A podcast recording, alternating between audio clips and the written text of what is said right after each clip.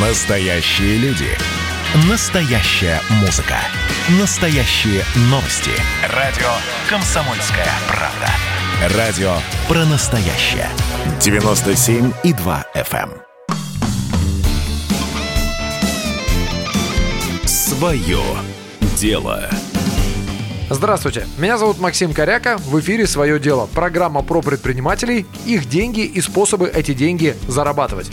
Прошлом выпуске нашей программы мы начали разбирать такой бизнес, как поставка товаров из Китая с целью последующей перепродажи на территории России. Сегодняшний выпуск будет продолжением этой темы и посвящается всем, кто идею запуска бизнеса с Поднебесной пока только вынашивает или недавно начал – Матерые же поставщики китайских товаров в Россию все, что сегодня будет сказано, знают, но могут послушать еще раз. Итак, по порядку. Для того, чтобы начать поставку и продажу китайских товаров, нужно сперва выбрать, что конкретно продавать. Для того, чтобы продать что-то, так и хочется сказать, ненужное, нужно сначала понять, что готовы покупать массы людей. Не секрет, что перепродажа китайских товаров основывается именно на массовости. Стоимость товаров невысокая, маржа, как правило, тоже, поэтому берем объемами. Самый простой способ понять предпочтения покупателей – это тестирование спроса на товары, которых у вас еще даже нет. То есть до момента первой покупки товара вы размещаете объявление о его продаже и даете тестовую рекламную кампанию с целью прощупать спрос. Никому ничего вы, естественно, в этот период не продадите и тем более не возьмете ни с кого денег. Ваша цель на этом этапе – тест спроса. Если товар пользуется спросом, можно заказывать первую тестовую партию. Если спроса явно нет, тестируйте следующий товар – Примерно такая схема. Напомню, что товары должны быть максимально легкими в плане веса, иначе доставка будет стоить очень дорого. Помните из прошлого выпуска, что покупки есть смысл, особенно на начальном этапе, делать прямо в интернете на сайтах типа Alibaba и AliExpress. Плюс в том, что не надо ехать в Китай, есть возможность посмотреть реальные отзывы о производителе и поставщике товара, который вы хотите купить, а разница в деньгах в сравнении с покупкой напрямую на фабрике практически незаметна. Вы почувствуете эту разницу, если будете заказывать товары в прямом смысле слова вагонными партиями.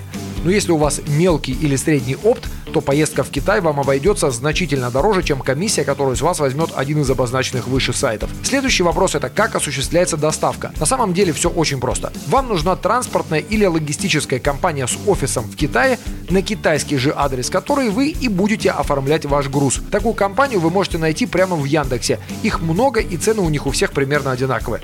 Так вот, при покупке товара, например, на сайте китайской фабрики, в качестве адреса доставки вы указываете китайский адрес этой самой транспортной компании, который они же вам сами и сообщат. Далее вы производите покупку и оплату товара прямо через интернет.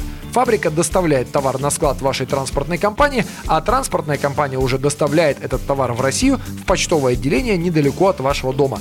И все это время по трек-номеру вы сможете видеть, где ваш груз находится в любой момент. И, кстати, некоторые думают, что при работе с китайскими фабриками нужно заказывать огромными оптовыми партиями, хотя на самом деле все совсем не так. Вы можете заказывать товар хоть поштучно и возить транспортными компаниями хоть по 5 килограмм за одну доставку.